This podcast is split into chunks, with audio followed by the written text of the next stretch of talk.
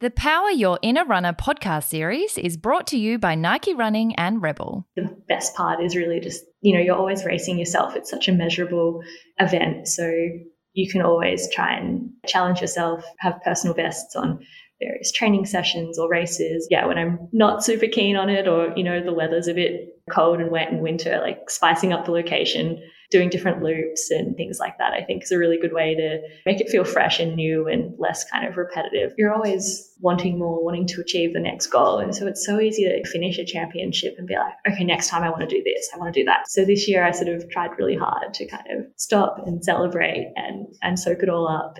Welcome to the Seize the Yay podcast. Busy and happy are not the same thing. We too rarely question what makes the heart sing. We work, then we rest, but rarely we play, and often don't realise there's more than one way. So, this is a platform to hear and explore the stories of those who found lives they adore. The good, bad, and ugly, the best and worst day will bear all the facets of seizing your yay. I'm Sarah Davidson, or Spoonful of Sarah, a lawyer turned entrepreneur who swapped the suits and heels to co found Matcha Maiden and Matcha Milk Bar. Seize the Yay is a series of conversations on finding a life you love and exploring the self doubt, challenge, joy, and fulfillment along the way. Welcome to our final episode of the Power Your Inner Runner podcast series in partnership with Nike Running and Rebel. Gosh, that has gone so quickly. I feel so lucky to have been able to pick the brains of three amazing Nike athletes and Olympians on everyone's behalf. The tips and tricks they've shared have enhanced my training so much, which you've probably been able to see from the fast improvements that I've been sharing on socials. And I hope they've done the same for some of you. Whether you're a running beginner or a seasoned pro, Pro, they've jam packed so much universal advice into these chats that will be invaluable in the lead up to Melbourne Marathon and beyond. But even if you're not interested in running in the least, I think all three of these women still have fascinating pathways that are empowering, motivating, and just a joy to listen to. So, we've heard from Katrina on mastering your mindset and Sinead on distance determination and defying the doubters, but I still have some pretty specific questions left around fuel. What and when does one eat and drink before, during, and after a race? How lucky are we to have as our third and final guest Linden Hall, a 1500 metre Olympian, Nike athlete, and very conveniently for us, also a qualified dietitian who headed to America after high school to get the college experience at Florida State University.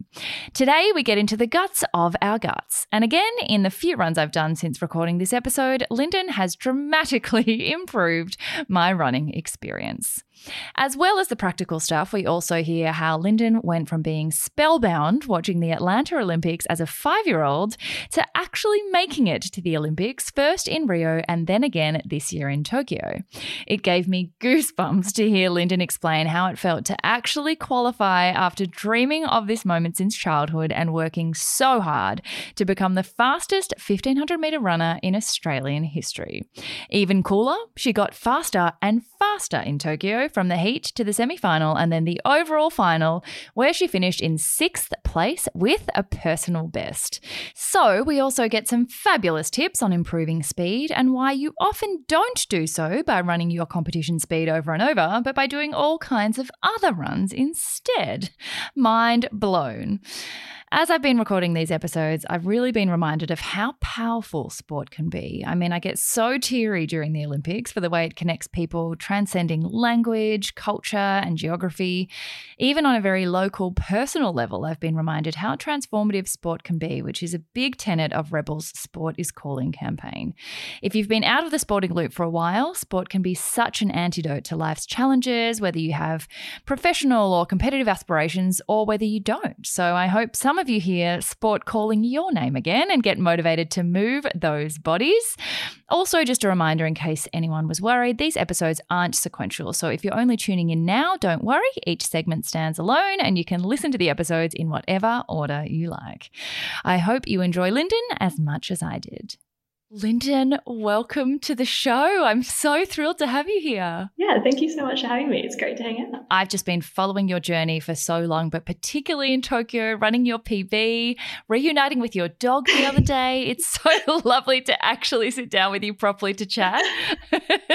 yeah, it's been a super fun last 12 months, especially obviously Tokyo, the Olympics is always always the peak for sport. So it was really special that, you know, we got to actually get away with having the Olympics given, you know, the state of the world and what it looked like. I think it made it, you know, that much sweeter to get there when it was so up in the air for so long. Absolutely. It was so special. I kind of was in that camp just beforehand of, oh, like, why are they even doing it? And all the poor athletes won't have audiences. But then I feel like the whole world paused to rally around everyone and it just brought us all so much joy just when you needed it most. I can't imagine what it would have been like to actually be there. Yeah, I think despite there being no crowds, you really felt the support from everyone in Australia and you felt like everyone was watching and I don't know, I think everyone got creative with, you know, how to support the athletes. And I guess we've got really good at adapting and being creative over the last, you know, two years now. So, you know, everyone's been training for it almost like, you know, just like us athletes. So yeah, it was really cool. and the Australian team, you know, our other athletes were obviously allowed to come out and watch at the track, which I think Australia was like the only country that had their whole team coming out every night with like handmade signs with like terrible puns about everyone's last names. And we had drums and like, you know, we were the only people who got cheered for on the start line. And that was so special to feel like you had your teammates there watching you. Oh my gosh. I have goosebumps from that, just thinking like, I love Australia. We are the greatest. Like, hearing your teammates cheering for you and you got faster and faster. Like this is why i'm so excited to have you here today because that's been one of the main questions is pace and like how do you and how do you support your running? So today's theme is refuel replenish and recharge and i'm so thrilled that you also just happen to have studied dietetics. So that's wonderful you multi-talented little champion but what i thought we would start with is just a couple of intro questions and then we'll sort of run through your career to this point so everyone knows what your running journey has been like. And then maybe we'll jump into some of the audience questions. So, to begin with, where do you sit in the running landscape? What is your ideal distance? Obviously, in the Olympics, you're a superstar 1500 meter runner. Do you like longer runs too or shorter runs? You know, where's your space? I love the track. So if it's shorter, faster, if it's going to make you throw up, like I'm all about it. I think I'm like, I don't know, a little bit like violent or something on the inside. Just, you know, love that element of training because it's the closest to racing, I guess. And it's just really pushing the limits. And then, you know, on the other end of the spectrum, your easy runs are social and, you know, more about recovery. So they're not, you know, chasing your goals as much. So I think they have a really different purpose. And so, yeah, I, I love just challenging myself because probably you know that real speed work I'm probably not as good at and it's a little bit newer to my training repertoire so I feel like I've got more room to improve but yeah there's something something fun about putting on your spikes and and trying to run as fast as you possibly can until you sort of you know just end up laying dead on the track. I probably sound like an absolute crazy person and I'm I know, not convincing I'm like, anyone okay. to take up running at all. but I can totally relate to the whole like starting you know, a new runner at the moment because I've just come off two weeks hotel quarantine where obviously I wasn't running and starting to run again. I did like a 30 minute jog, which shouldn't you know, in my normal training regime is is not not much of a run. One of the shorter ones I get to do. And oh my god, the next day I thought I'd been hit by a bus. So I totally understand. And I'm like, oh my god, this is why people don't like running. It really hurts. Um, so I'm slowly getting there, and you know, the muscles are remembering how to run. But yeah, I kind of get it now. I understand why people well, I think, think I'm crazy. But we've actually got you at the perfect time because you have sort of had to really take a pause from moving your body really at all because you've, you know, been stuck in a room. Yeah. So it's actually awesome to sort of catch you at this time where you're rebuilding from scratch because that is like the really relatable part of running that you do have to kind of keep it up to actually keep that level of fitness. So the other two intro questions for the kind of either skeptical runner or the like hesitant or maybe fearful runner because a lot of people are kind of scared of the whole idea. And I it's the most democratic and beautiful thing to do. But I think until you know that you know you need someone to just give you a little push. So what is your absolute favorite part of running? And what is the hardest part of running but how you combat that? Yeah I think for me the best part is really just you know you're always racing yourself. It's such a measurable event. So you can always try and yeah challenge yourself you know have personal bests on various training sessions or races or gym workouts or things like that and it's so individual and you can you know kind of always be chasing your own goals you know i think in team sports you sort of don't have that because you're you know it's a bit you know you're like, oh yeah i had really good number of kicks today or something. I don't know. Like, those kind of stats. But you know, I'm like, do you even watch other sports? Yes, I do. but you know, I love that it's it's kind of all about you, and you can. Don't know, I'm a bit of a control freak. So I think you just have so much control over yeah what you're putting in, and then it's really measurable, which I, I love because it's great to be able to see those improvements, whether it be, you know, in the gym or on the track or just, you know, being able to run further than you have before and like survive. I found that as well as like a, a, a, brand newbie. In fact, I used to be an anti runner. I really thought I, you know, there were runners and there were non runners. But I realized like actually it's so democratic because you're really just running against yourself and using like the Nike running app to see. I started maybe two years ago and comparing like my times and distances because it's all sort of in one place and being like, I actually have gotten faster and further dramatically. It's so satisfying. Like it's such a rewarding thing to do. Yeah. So it's, I, I love that because, yeah, you have so much control and just kind of bettering yourself, which is really cool.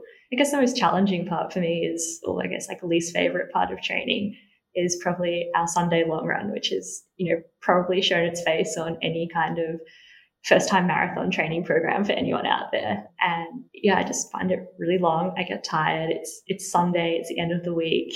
So, you know, you're doing it on tired legs usually. So it's a lot further than 1500 meters as well. And people are always like, why do you have to run that, you know, for 22K on a Sunday? Like you only race 1500 meters. And I was like, I wish I didn't have to, honestly. Um, but, you know, it's kind of part of the package. And um, the kind of great thing about that is, you know, every runner from really 800 meters up to the marathon does a Sunday long run. So it's such a social occasion. And so many runners in Melbourne, you know, we have a great running community in Melbourne and, you know, so many people who, who won't train together throughout the week for their, their main training, but will happily come together for a Sunday run and everyone kind of works in together and it's really fun because you catch up with people, you make it social, and it's the weekend. People have got time to go for coffee and brunch afterwards. So, yeah, I think it's for that Sunday long run for me, it's making it social, making sure I'm going with a friend, you know, having plans for coffee afterwards is a bit of a reward for getting through the week and mixing up the location as well. Like, I mean, I know I fall into the routine a lot of just going to the same place, but yeah, when I'm not super keen on it or, you know, the weather's a bit you know, cold and wet in winter, like spicing up the location, doing different loops and, and things like that, I think is a really good way to, you know, make it feel fresh and new and less kind of repetitive because running is a pretty mm. repetitive sport.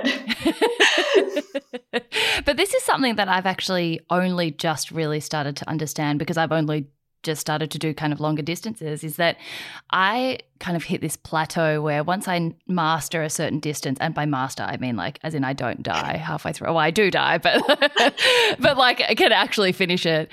It's that to get faster, you can't just repeat it over and over again. So like a fifteen hundred runner like you, you don't just do fifteen hundred over and over again and hope that you get faster. And one of the biggest questions we've had is how do you once you do plateau at a certain time and pace, like how do you get faster? And I'm so excited to get into that with you because the fact that you do have to do a twenty two kilometer run for a 1500 race is so interesting. So, cannot wait to get into that with you. But first, can we go through what I call your way to yay or your path yay, which is just explaining how you got into running? Because I think that also helps everyone understand where your background is and where all your knowledge, particularly around refueling, comes from because you know you, you have studied dietetics as well and how that's kind of worked into your career so take us back to very young linden penleigh and essendon grammar watching the atlanta olympics like what was your pathway into running uh, and yeah what led you here yeah so we're going to go a really long way back because i feel like i've been I mean, maybe I'm just old now or something. The story's getting longer and longer. But I guess I kind of like I loved sports when I was little, and you know, always you know, had three or four sports on the go and, you know, at school or outside of school and, you know, netball and swimming and things like that. And I, I probably thought I was going to be a swimmer. That's really interesting. Yeah, it's a terrible idea. Multi talented, like I said. I just thought I was. I now associate swimming with injuries, so I really don't like it. Yeah, so I was always pretty active and, and things like that. And in primary school, I'd made state championships for athletics and for swimming. And you got like a t-shirt that said, you know, state championships 2003 or whatever it was. And I really wanted the cross country one to kind of like complete the set. So that was like my big incentive to make make state cross country. So I grew up about an hour from Melbourne. Uh, so we went to Bendigo for our sort of zone cross country event. Oh my gosh. And so I think I think I got a bit lucky because you know there's not not quite as much I guess probably depth as you know in the city. Maybe there's less kids that you know maybe getting that state cross country t-shirt was a little bit more attainable perhaps. You are being far too humble. I'm sure you were just an amazing runner as we have since discovered. Yeah so grade 6 you know 12 year old Linden made state cross country championships and like obviously I was pretty nervous and you know, we're driving down, it's about an hour drive to Melbourne. You know, the closer we get, the more nervous I get. And I sort of start reading through the paperwork and I'm telling mum, I'm like, oh, how cool is this? Like, if you come top five, you get to go to Queensland for nationals. And, you know, mum's like, oh, you know, there's lots of girls, you know, they're really good. Just have fun, try your best, etc. And I'm like, but Queensland, like, how cool would that be? And then, you know, as I get nervous, I'm like, oh, mum, my shoes, they suck. Like, how am I supposed to make it to Queensland in these shoes? you know, this is going to be your fault if I don't make it, kind of thing. Oh, totally. End of your life. Exactly. Right? Um, and so, without probably thinking a whole lot, mum sort of said to me, oh, okay, like if you make it to Queensland, like we'll stop at Rebel on the way home and get you a new pair of shoes, like the best running shoes. So, like a few hours later, I was very smugly at Rebel Sport getting a new pair of shoes because I managed to come second. and got to go to oh national oh cross country. So that was kind of when I first, I know, sort of like, oh, maybe I'm not so bad at this running thing. And then shortly after that, I, I joined the athletic club at Essendon and sort of, you know, got a coach and sort of went from there and got to run, you know, at nationals and things like that all through school, which was pretty cool. And I think some of the funnest parts of high school were, you know, going away to national cross country and like the friends I made on those trips are some of my like closest friends today. You know, we still hang out a fair bit and I think that's really cool, those friendships through sport that are just super special. Oh, that's so lovely. Yeah, one of the coolest things, actually, this is kind of mildly off topic, but we had 15 girls on our Victorian cross country team, that one in grade six. We had five in Tokyo at the Olympics out of 15. In that same group? From that same group of 15 girls. Stop. I oh know. I was the only one running, two cycling and two playing basketball. That is amazing. I know. Like, what a stat. What a stat. Represent. I know. It was worth the tangent. I always think, though, this is why I love going through people's whole pathway or pathway. Like, not just the chapter we walk into in your life now, where, you know, you know you're a 1500 runner, you've got really clear goals, your PBs and accolades are all over the place. Like, it's you know, no one is an overnight success. Like it has taken you back since cross country with that group of girls in grade six. And like, you know, there's so many different seeds along the way that are planted to get you to where you are now. And I find it so interesting to go through all these chapters and connect all the dots and then, you know, trace them to where you are now. So that's amazing. Yeah, I know. It's so cool. Yeah, so I was, you know, ran ran pretty well through high school, you know, made nationals, things like that. Was really good at coming second which was really frustrating. Oh, the bridesmaid.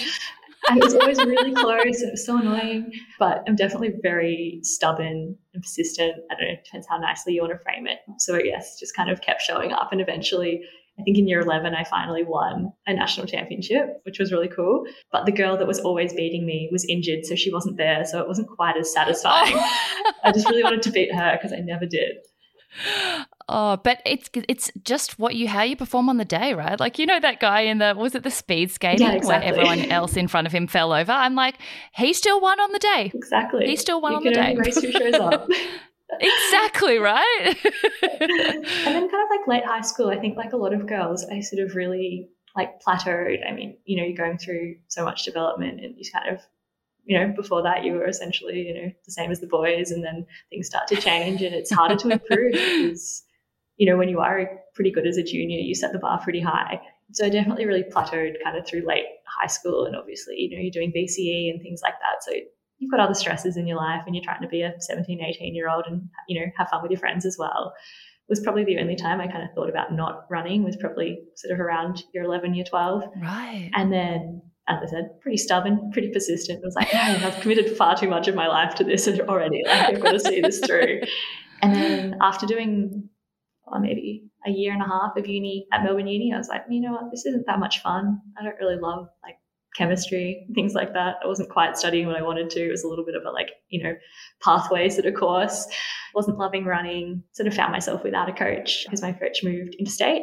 And so I decided to go to American college and run in the NCAA system, which I think was like probably one of the best decisions I ever made. I had like not only did I like get to travel, got my university undergrad paid for, made so many amazing friends, and you know, got to live overseas for four years, which is really cool. And in Florida, of all places, right? Like not just overseas, but like at FSU. Yeah, amazing. So it was a pretty cool place to go. Like we had great weather year round, great running. You know, had a great group of girls to run with. You know, every day it was amazing. Like it was just like handed to you on a plate. It was like, here you go, go be the best you can because here is everything you need. Oh, I sort of amazing. feel like it was the closest thing to sort of being a professional athlete without actually being one, which I think was probably that like push I needed to get to that next level because I was surrounded by, you know, so many driven women who just wanted to be the best and get the most out of them. And, you know, you kind of had no choice but to go along for the ride. And, you know, by the end of sort of college, I was like, I finished in 2015. So the next year was an Olympic year. So I was kind of like, ooh, Rio. Olympics, hey? Which I've been pretty obsessed with since I was little. Like Sydney Olympics, I was in grade three. So it was like prime impressionable age. And I was obsessed. I still have this box that I like decorated with like my own drawings of like the mascots and like Oh my god. the cauldron and things like that. Was it Harvey, Millie, and Ollie or something? No, Syd, Syd, Ollie, Millie, and Ollie. Yeah. Yeah. And like, Oh, Millennium Olympics. Oh my god. exactly. And Who is Harvey? I don't know, maybe he designed them. yeah, maybe. yeah, so I was like obsessed with the Olympics. So it was it was pretty cool to finally like be in a position where I was kind of within a, a sniff of of maybe qualifying. Yeah, so the next year I guess like big things happen in Olympic years. Like you see it every year, like people just come out of the woodwork and have incredible years because that's the magic of the Olympics really. And yeah, I improved like nine seconds that year and ended up making it to Rio and came 13th. So I was that painful, like first person to miss the final by point oh, zero two of a second. And it was like such a like happy, sad moment because obviously like I'd achieved so much more than I expected that year and, you know, made my first Australian team, gone to the Olympics, but you know, you always want more as an athlete. And I think Mm. you know, we're all pretty guilty of that, of, you know, always wanting wanting more, wanting to to do more. And I think that's why we keep coming back the next year because, you know, you, you want to better yourself and you want to, you know, chase those medals and, and things like that. Oh my gosh. I I love you are such an amazing example of just pure dedication to a goal. And I love the idea that I think sometimes, like, not necessarily in the sporting or athletic context where it's quite measurable, something I always talk about on the show is the idea that your why, once you find it, that stays the same. But your how, that has to change along the way through different chapters. And your how, when you were in Melbourne, starting at Melbourne Uni, like that wasn't necessarily the right how for you. It took a big shift in environment, a completely sideways sort of, not really sideways, but, you know, big shift to a different country to do college somewhere else and study something different and then come back. Like, I love the idea that your goal has never wavered, but the way that you kind of made it there and made it work for you has had to change along the way. And it's so interesting. I find that just so fascinating the way people find and keep their motivation as you build up to something because again like an olympics is only every four years or, Or five, five. kind of this Or year three next time. yeah, or, or three. Uh, but you have to stay focused. Like you can't wake up and go to the Olympics. You know, you have to be patient while you make your way to these goals. And that's also something I find really interesting. Like, how has your last five years been? Like, once you did get that pinnacle, like, how did you stay patient just waiting for Tokyo? Well, I guess like you know we get the uh, somewhat of attention every four years for the Olympics, but you know there's still plenty happening in those in between years. I guess in the athletics world, so you've always got goals along the way. It's not you know I think if you measured your entire career on the Olympics, which is obviously huge, you're kind of setting yourself up a little bit for disaster. Not necessarily disaster, but if you know Mm. that one race every four years, something goes wrong. You know, you get sick, you get tripped, you know, you kind of want other things like you've got your world championships, which are on alternate years for us. We obviously have Commonwealth Games, which we'll have next year, which is you know, good to have those sort of the goals in between. And, you know, it's not quite the Olympic Games, but, you know, you've still got just amazing quality of competition. And yeah, probably doesn't get, uh, I guess, quite as, as noticed outside of the athletics world. Mm. But I think, you know, they're really good to have in between and really good to, you know, track your progress and see where you're sitting with all of the other girls. And yeah, I think I got not lucky. I think I, um, things worked out really well that I had a really great year in an Olympic year you know, from an injury perspective, but, you know, so much of that was down to, you know, so much of the planning by my coaches and support staff and, you know, just the support network that I have and just making sure everything was as perfect and smooth as it could possibly be. And I think, you know, for such an individual sport, that team you surround yourself with is, is so important mm. because you do spend a lot of time on your own and mm-hmm. things like that. So to have those really great, you know, supports around you is, is really important. And other people making decisions. You know, sometimes you get so caught up in the emotion of it all because, you know, you ask, everyone is so passionate about it. You put so much into it that sometimes having that person to be like, no, that's a bad idea. you will get injured if you go and do that. Or like, you can't do five races in one week. That's a terrible idea. you know, oh. maybe not quite that extreme, but you know, it's really good to have those sort of people to, you know, keep you in check as well. And then, oh my gosh, you got to Tokyo and you improved your time from the heats to the semis and then to the finals every time, got faster to run your PB to come sixth in an Olympic final. Oh my gosh! Congratulations. Has it settled in yet? How are you feeling? Yeah, I definitely had to watch the race back a couple of times just to sort of digest it and kind of break it down a little bit, just kind of, you know, let it all register. But I think what was really different for me this year going into the you know major championship of the year was just I had so, so much more confidence and just a real kind of I guess sense of belonging in that race. I think you know obviously you roll up to the Olympics and you're like or the World Championships and you're like I want to make the final because that's what you want to do. You know that's that's the aim of the task. But I think previously I'd lined up being like I wish I make the final. I want you know whereas this year it was like no, you've done all the work. Like yeah. everything's been gone really well. Like you should and will make the final because you, you know, you've done everything to be there. You've run as fast as these other girls. Whereas I think other years I've come in being like, oh, maybe if like everything goes right and maybe like a couple other people have bad races and like maybe I get really lucky. I might get the last spot in the final and that would be great. Mm. But this year, like it was just such a different mindset and it was just so powerful to line up and feel like that. I think the heats, I was so nervous, but it was the heats. And because of the COVID pandemic, obviously we haven't, I hadn't raced overseas for almost two years. So wow. it was, you know, just lining up with other, you know, women of that level was, you know, a little bit like, oh, people. Whereas you know, we, humans. Yeah. Social distance, yeah, mate. Like, don't be that close to me. They should have extended the lanes. exactly. So, like, I think that was like, oh my gosh, other people in the race, other people on the track. Like, you know, I was so stressed about getting tripped up or something because our races in Australia are a lot, a lot smaller, especially on the girls' side. You know, we don't have that same depth and we don't have, you know, 12 girls within like three seconds of each other or something. You know, it's a bit more spread out. So you get a bit more room on the track. So that was like the biggest thing I was scared about going in almost was just like people. um, and so, yeah, by the time we got to the semi final round, I was like, okay, like I know what I'm doing now. Like we're right at home. And I was just, yeah, felt so much more confident and so much more settled lining up for that race. And then, yeah, carried that through to the final. I actually said I like got progressively less nervous. Wow. As we went through the rounds. I mean, I was pretty nervous still by the final. And I think we had like a really long call room beforehand where they, you know, organize you beforehand and, you know, get your numbers and things like that. And we were waiting just just at the edge of the track under the stands. And um, the women's 400 was right before us. And obviously everyone, I, I feel like no one missed the, you know, how amazing Allyson Felix was. And she kind of, you know, obviously ran incredible and needed to sort of just lie in a heap and die. And she kind of came and laid like right in our call room area, like wrapped in an American flag, just like dead on the ground. And I was like, all right, that's that's pretty cool. And then um, yeah. we had the women's jav going on at the same time, and we had three girls in that final, and they had the TV showing that like in this area.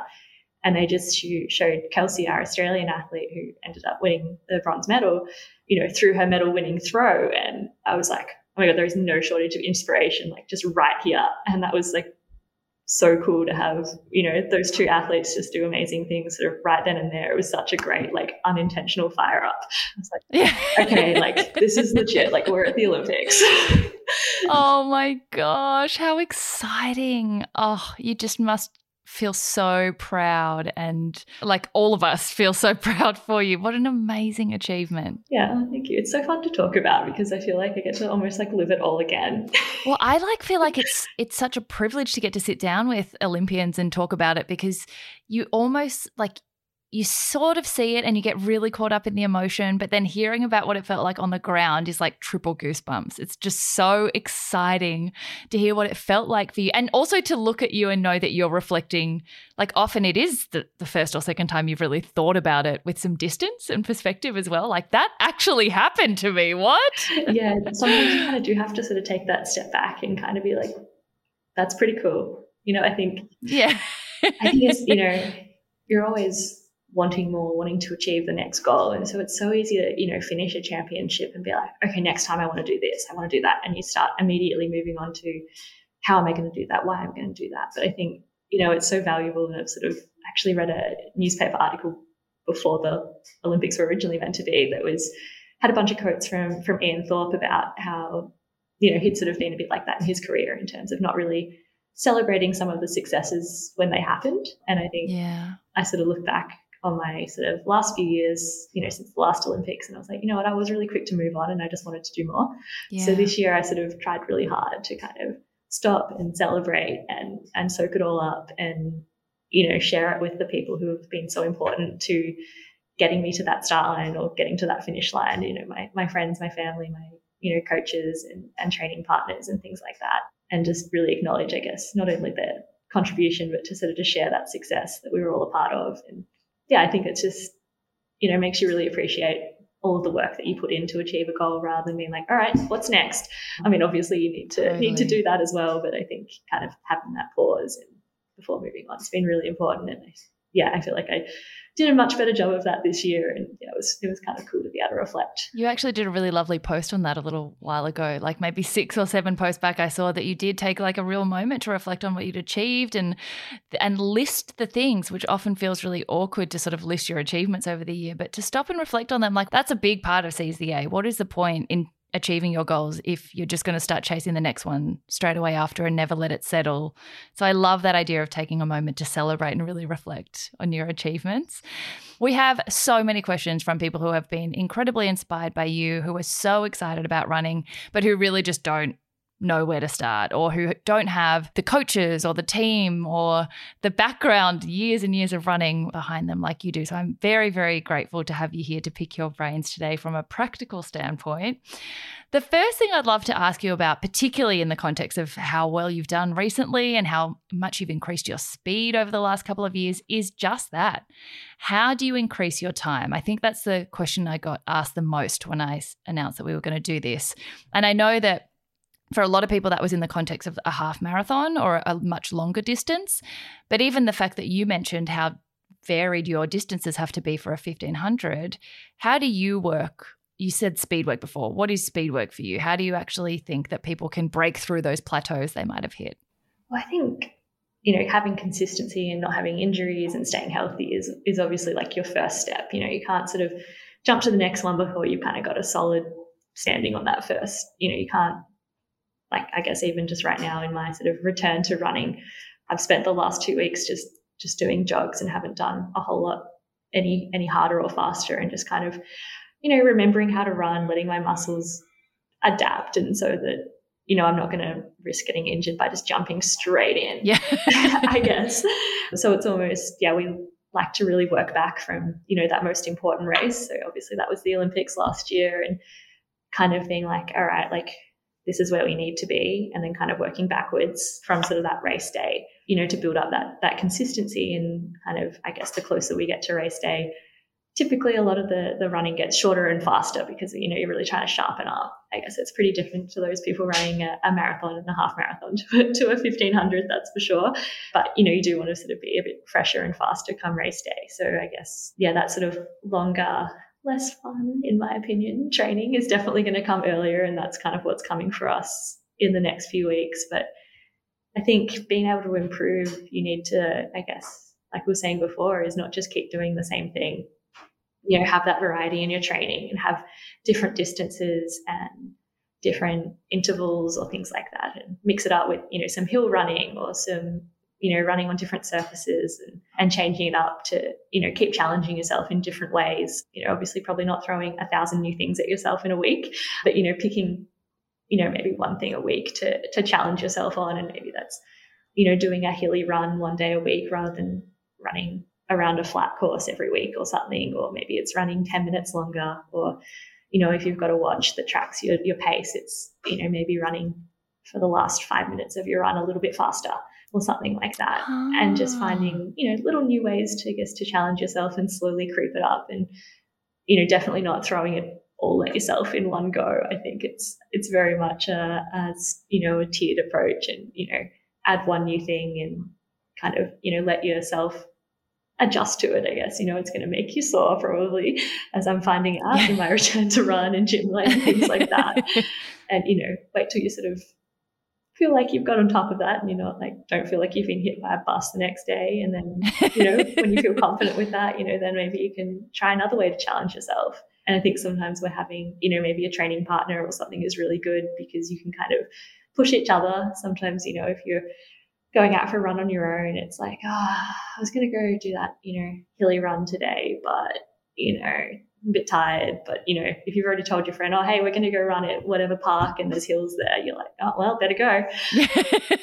I think, you know, having that accountability when you're, you know, trying new things or things that are hard is, is really cool. And then, mm you know, you kind of get to celebrate at the end, you know, high five and things like that. And it's, you know, kind of fun just to, to achieve it together. I think that makes it more fun. So are hills, hilly runs important for, because you, like a track is flat, obviously. Yeah. So for speed work, do you make sure to include different kind of like gradients in running as well as just intervals of different speeds within a flat surface? Yeah, we definitely do some hill sprints and things like that. They're really, I guess, Ooh they're not much fun. I don't love them. I complain a lot. Obviously, they're good for you, though. I know. it's like vegetables. Yeah. but yeah, it's probably something we do further away from racing, I guess. You know, I often pull up pretty sore, so I like to do, well, I get told to do that a lot further away when we're in more of a preparation phase than sort of a competition phase, that's for sure. Because yeah, it's a different way to challenge yourself, I guess. And so you're using different muscles and and things like that. So going to get stronger, that's for sure. yeah, I think that's really good advice because I often just do the same texture, like the same yeah. kind of ground and just vary the distance. And then I'm like, why aren't I getting faster in each of these distances? But it's probably because it's not varied at all. I just do the same thing, but change how, how far I'm going and then wonder why I'm not getting faster. But I think, yeah, varying that up just so your legs can kind of get used to it is something definitely to integrate into your routine. What about, you mentioned before about injury. And I think that's another reason why, like remembering non runner me, I used to start running. Did I wouldn't do a warm up. I wouldn't do a warm down. I just go from zero to hero, and then I'd be so sore, and then that would fuel my you know belief that I hated running. But it was only because I wasn't doing it properly. What about? I mean, a big part of today's topic is replenishing and recharging. How do you warm up properly and how do you warm down properly? Like what actual exercises do you do? How long do you put into that? Yeah, well, our sort of normal warm up, warm down is is usually just an easy jog and then obviously with some sort of dynamic drills and stretching and and things like that, which yeah, definitely to, to sort of get you going. And, you know, sometimes there's a few extra bits and pieces that might have come from physio if, you know, you've had a problem with something and just keeping on top of all those little things and looking after yourself in between so that, you know, you're showing up for the next run and you're not you know, in the worst state possible, I guess, you know, trying to help yourself a little bit as easy as is just to be like, oh, I'm done, thank God. I don't know everyone's busy and you're trying to squeeze, you know, a run in here and there. So sometimes you are a bit, you know, go, go, go. But yeah, it's sort of probably taking the time to, you know, make sure you do do a warm down or getting enough food into you and the right foods into you and you know in summer especially you know as we're coming into you know keeping hydrated and getting enough sleep i think sleep is, is pretty undervalued as a mm. recovery tool i think it's you know we're so busy and distracted these days as well like it's easy to, like the amount of times it's so easy and you're like oh my gosh it's like 11 o'clock you know you just get caught up watching Squid Games or something, um, which was us last yeah. night. And they're like, oh my gosh. Oh.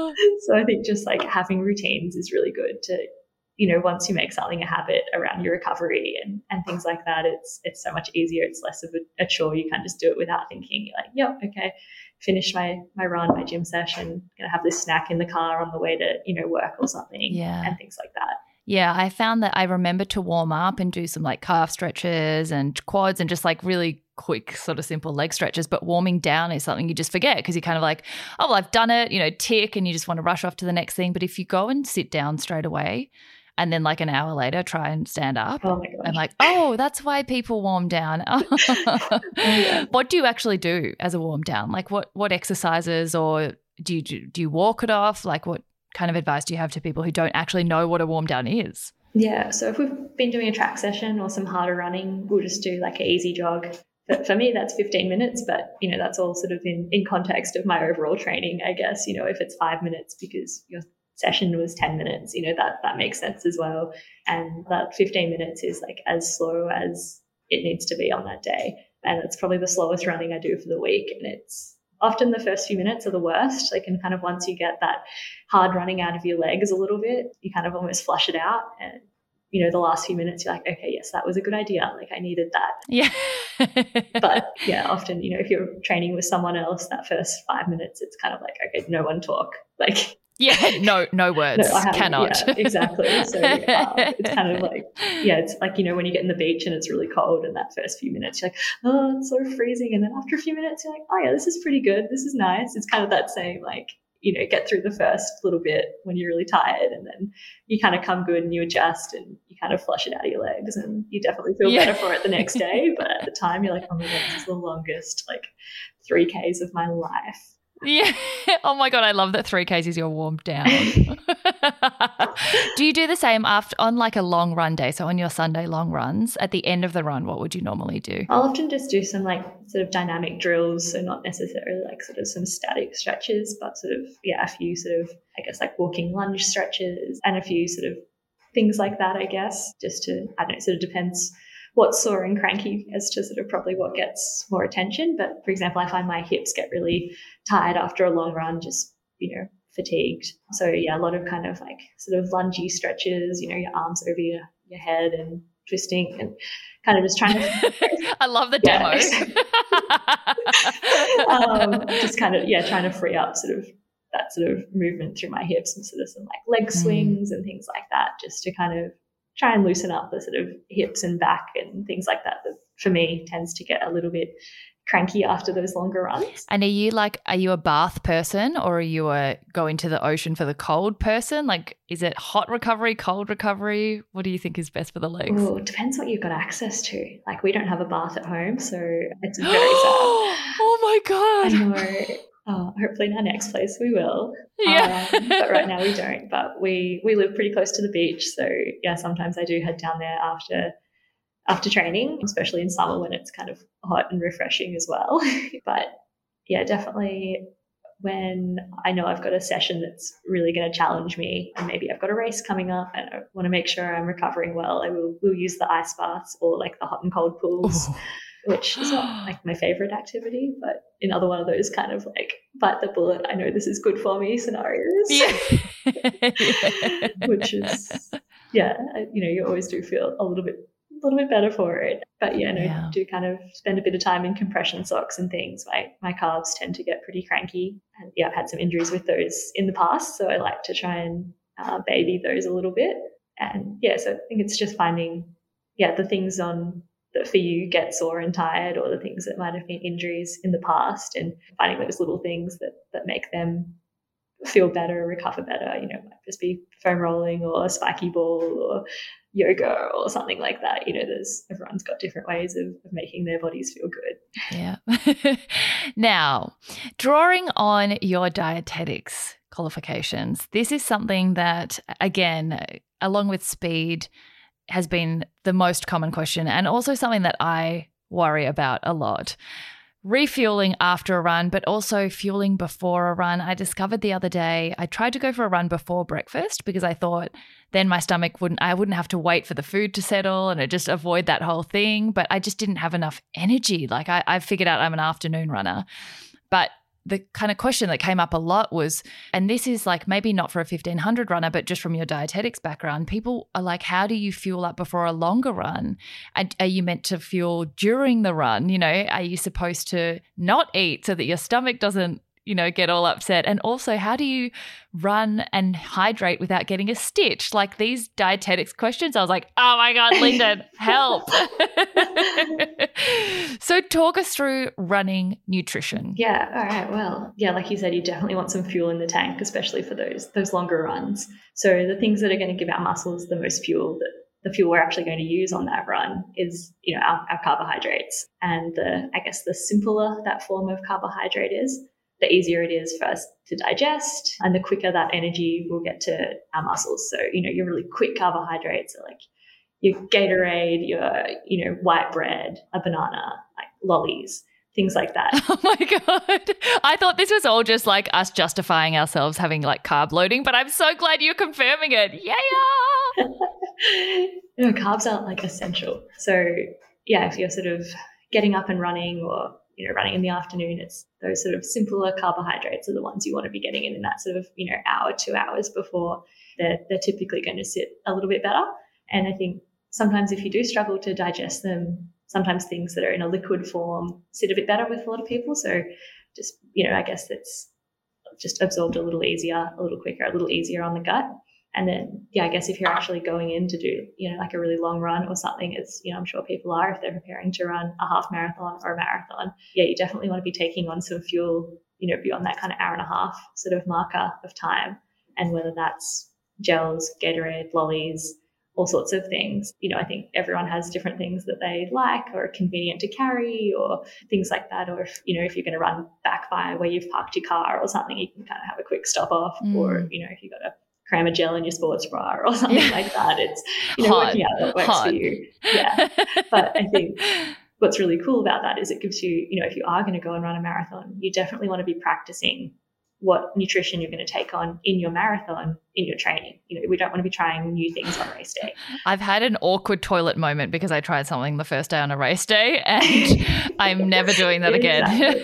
so is that a thing like you have to train your body, including your bladder and bowels, to cope with things along the run? Because I, in my mind, I was always like, I will try and not eat before and then not eat during so that my body just doesn't get confused with like putting extra stuff in it. But is that totally the wrong thing to do because then you just don't have the fuel? Yeah, definitely. Like the more you practice, you know, taking on any kind of fuel, you know, mid run, while you're running, you know, the more tolerance you're going to get. You're kind of training your gut in a way to to take on that fuel, to use that fuel, and it's you know less likely to cause and cause an upset, hopefully.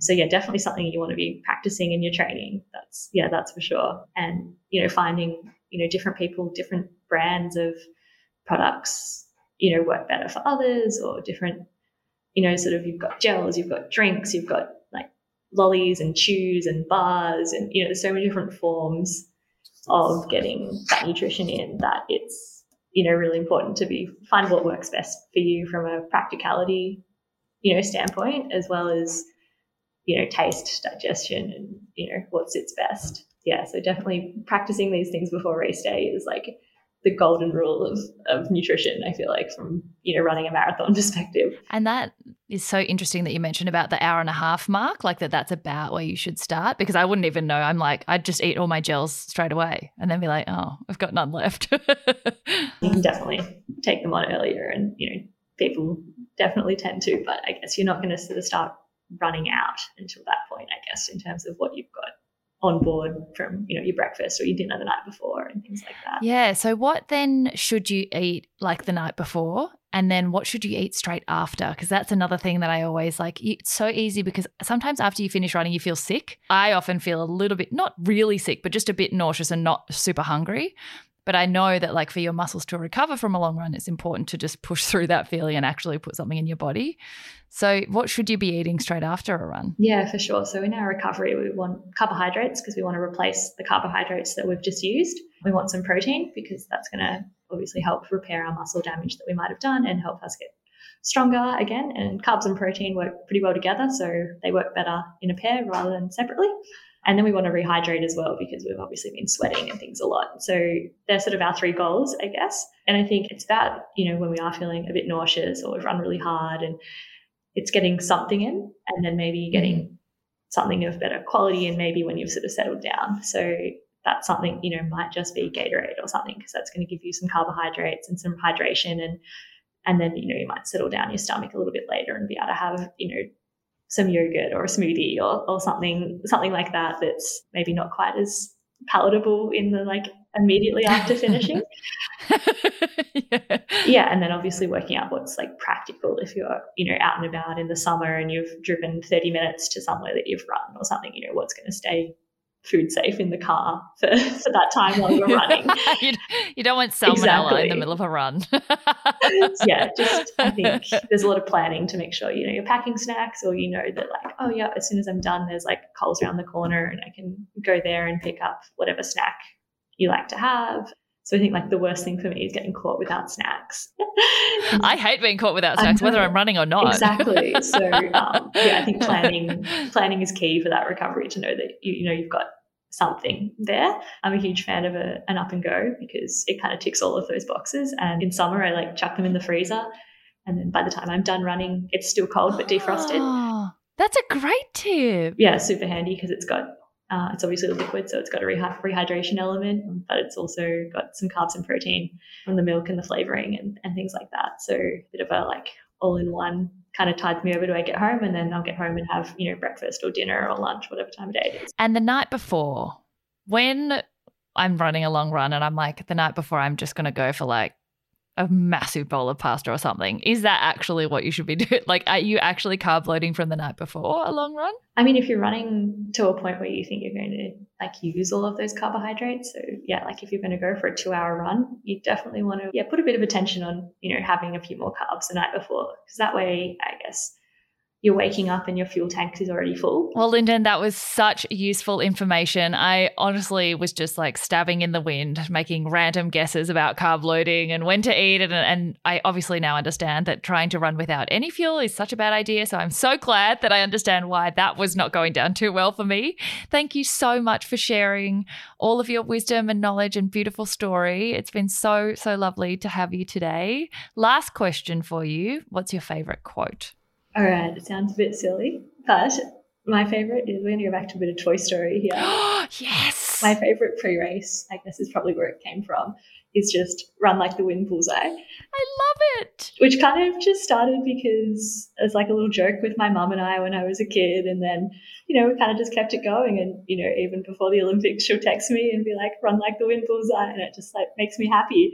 It's a bit funny, it's a bit cute, it relaxes me. And it's about running, kind of.